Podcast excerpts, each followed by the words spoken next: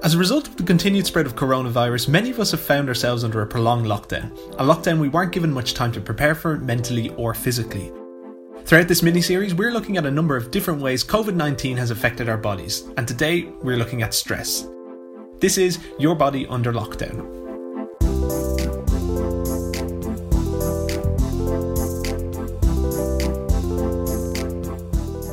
As always, I'm joined by Tony Lawless, holistic health coach expert and owner of quantumflowperformance.com. So, Tony, what is stress and how is it related to COVID-19? Well, stress can be anything that is taking us out of our comfort zone. So as soon as we start to feel uncomfortable, we probably feel a little bit stressed as well. And COVID-19 is something that was forced upon us very rapidly. We really had no time to plan for it. We had no way of gauging what it was like from previous experience.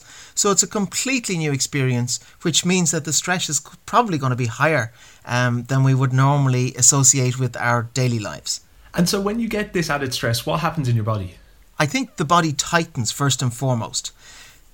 Stress arrives from fear and the stress combined cause this tightening in the central nervous system, and that really compresses the whole body down. So mobility starts to drift away from us a little bit because we're tightening up physically, but we also start to tighten up and recoil emotionally as well. So if we're starting to deal with a new situation, the first thing we do is we withdraw all our creative sources and everything like that, all our energy that will go into being open and expansive. We recoil into a little ball, and then we try and take stock of what's going on and make sense of what's going on and see how best we can adapt to the given situation. So you would say that stress and energy are quite related, and this can have then maybe a knock-on effect for things like work and family life. Would I be right in saying that? Yeah, absolutely. I think the more stress we have in our body, the less energy you'll find that we have in our body as well. So they're completely linked. As stress goes up, energy goes down. And this is kind of sounds like what you mentioned just briefly was the central nervous system.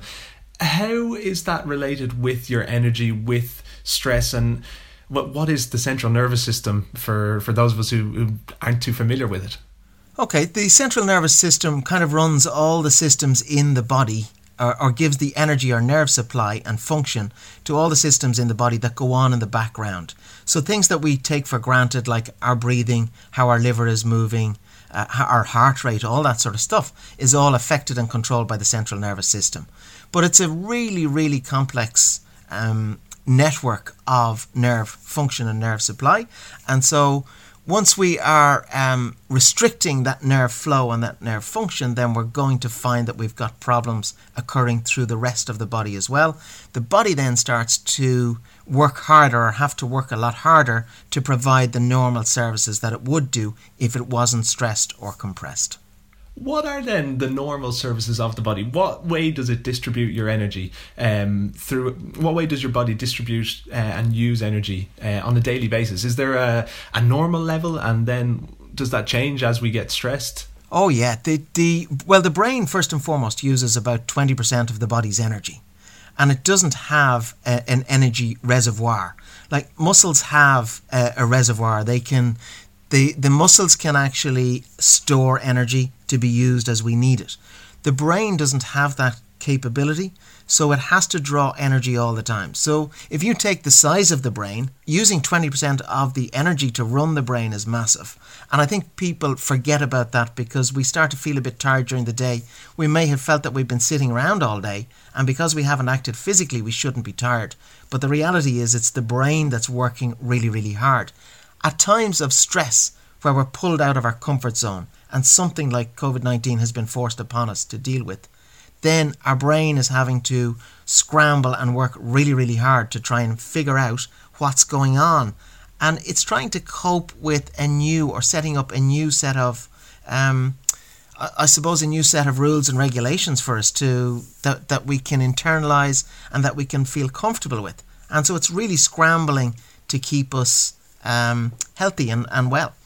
It's really interesting, the thing with the fact that the brain does take up so much energy. It's definitely something that I've kind of never really thought about. It makes perfect sense but I'm always focused on it's my muscles, or I've been too active today. But yeah, I mean, you've got this mental fatigue as well, and I would imagine that a lot of this could come from like sources of reading news, just kind of a lot of information is coming in as well. It's not just our day-to-day stuff. Now we've got news stories and everything like this coming in. That would, I imagine, have an effect on it as well. I think that when we sit down and we're listening to some sort of news coming in that's quite negative, which is happening at the moment in the lockdown scenario, we tend to feed into the news because we're isolated from being outdoors and connecting with our peers. We're going towards more and more towards what's on the radio, what's on the TV. We're looking for those news updates to see what's going on. And I think we're more and more exposed to a lot of negative news. We're hearing how many casualties each day are in place, how many people have actually been diagnosed with the virus, and we're trying to work out as well what those implications are for us. So the brain is working really, really hard to process all that information, and at the same time, with the stress and fear coming in, it's also trying to run the body to the best of its ability through this stressful time. So there's a double emphasis on stress. But just to go back another little bit, we talk about the brain using so much energy and muscles, but people don't realize that our organs also use up a lot of energy. So a funny one I heard a good while ago was that our liver moves about 3 centimeters every time we take a breath in. Now that's about 800 meters a day. Which is probably more than we're all moving now. Yeah, more than likely. So if you can imagine, if you put your liver down on an Olympic track, a 400-meter running track, it'd do 2 laps of the track every day. And that is something that would be controlled by the autonomic nervous system. We forget about that. We don't have to worry about it. But it's absolutely critical to our survival because it's cleaning our blood. Our liver is cleaning our blood and it's detoxifying us. But we forget about that. And there's lots of those little things going on that we just completely forget about. So we're getting tireder naturally during the day, but with all the extra added stress and the extra levels of news coming into us that we're being taken out of our comfort zone, it's just making us tireder and tireder. So we tend to become more sedentary and sit around then and just absorb all this negative stuff. And that is a terrible negative impact on the whole body as well as the mind. How can we then avoid the negative impact? Is there a way to manage the stress? Is there a way to manage our bodies so that we can avoid all of these negative effects? Well, I think that if you look at bringing balance into anything, it takes it into a neutral space. So if we have lots of stress and lots of tension in our body and our body is being compressed, then the most obvious thing to do is to decompress the body. So you find ways to decompress the body and you find ways to decompress the mind as well. And I would be a firm believer in practicing Pilates on a daily basis because that really does decompress the body and how the body is moving. It relaxes the central nervous system. It brings a lot of oxygen into the body. And then when you start to relax the body down, the brain realizes that the body is now in much better shape and it's in more control. So you use less energy then to run the brain because it doesn't feel as stressed, because the body feels more in control. And the signals that are being sent from one to the other are becoming more in balance and back in harmony. When you've got these signals going through our body, what is the chain reaction? What's the reaction from when, let's say, a stressful situation comes in? And what parts of the body does it specifically affect? Are there specific areas we should be looking out for? I know you mentioned that the liver has plays a big part in cleaning the blood, that the brain also uses a lot of our energy. But are there other parts of the body that we mightn't actually be familiar with that also play a pivotal role in the management of our bodies and the sending of signals throughout the body? Definitely. There's an area between the shoulder blades, very, very important. Would be known as thoracic 1, so T1. It's a little point on the spine between the shoulder blades. And at that point, there's a lot of nerve function. It takes its cues from higher up in the brain. So when we get stressed, the cues come down, or the nerve pathways start to get activated, and it becomes emotional in the brain, if you like. We have these thoughts, and then those emotional thoughts become physical at about T1, just between the shoulder blades. So if we're going to get stressed, it's usually between the shoulder blades, we'll feel it, or in the neck, and possibly even sometimes in our jaw. Now that's just the first sign of stress and tension coming into your body. But when it hits T1, it then has access to a whole lot of physical levels. And that's the chain reaction, I think, that we're talking about now, is how do we move from the hearing the news, the emotional state that we're in, how does that create and set up physical chain reactions through the body? So at T1, we get a nerve supply that runs right down to the adrenal glands.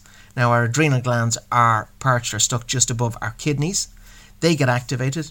Most people would have heard of adrenaline, and the adrenaline is produced at times of stress to help our bodies go into this sort of fight and flight response, so we can either run really fast or fight really well, and it's our survival mode. It's what we do when we get stressed, when we feel stress in our bodies. We prepare for a fight, or we prepare to run and to battle, but we prepare to survive, and that's the big thing. So we use up a lot of adrenaline then.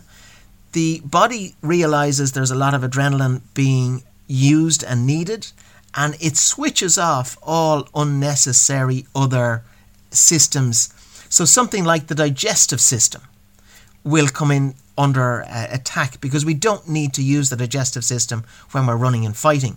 So our digestive system will switch off, which means that at times of stress, you can find yourself maybe with a little pain in your tummy. And we say, oh, that's the emotional side of things coming in.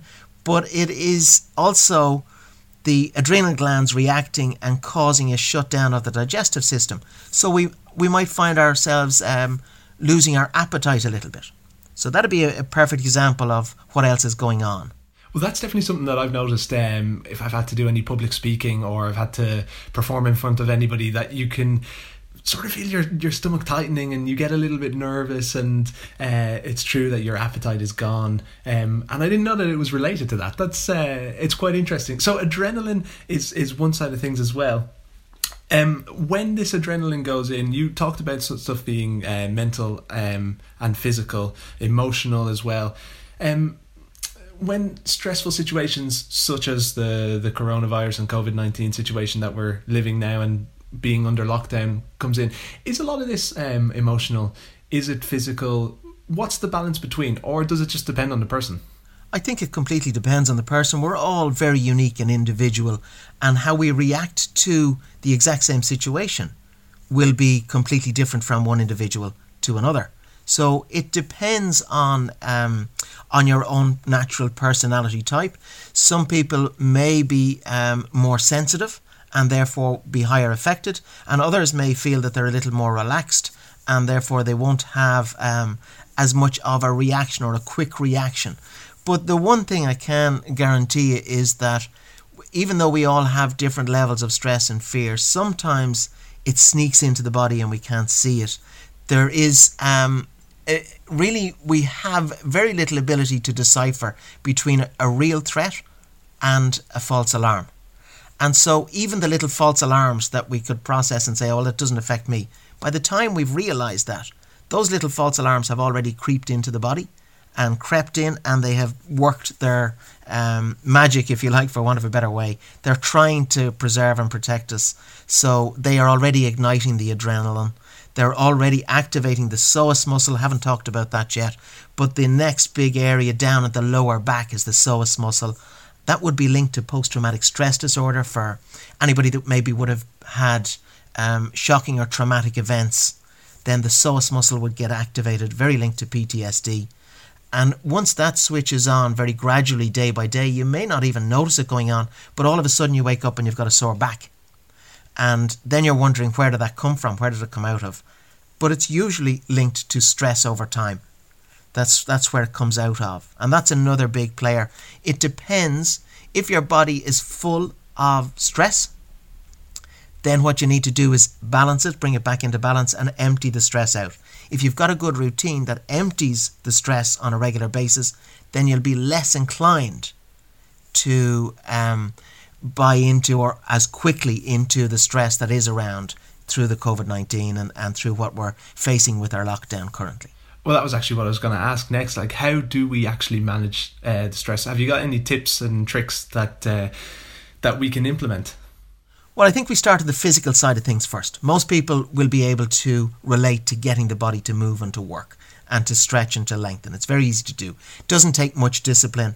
You can, because it's very physical, we can connect with it straight away and we can see results straight away. So I can give you certainly a couple of exercises, maybe just in a minute or two. I'll give you a couple of very simple exercises that people could do. But I would also recommend a little bit of the Pilates on a daily basis, because that helps to lengthen and stretch the connective tissue and the fascia. And once the fascia has been stretched out and lengthened, it stops us holding on to that negative emotion. And it's a little bit like, if the body is tight and stressed, it's a little bit like trying to bake a cake with the oven door open.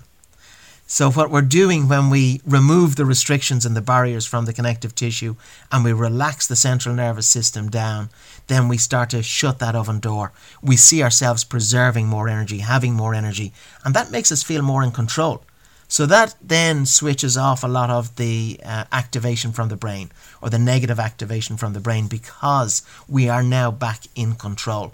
The body is feeling less stressed, and the brain is feeling less fear, and therefore we're back in our comfort zone again a little bit. So the daily Pilates stretching is great to do that.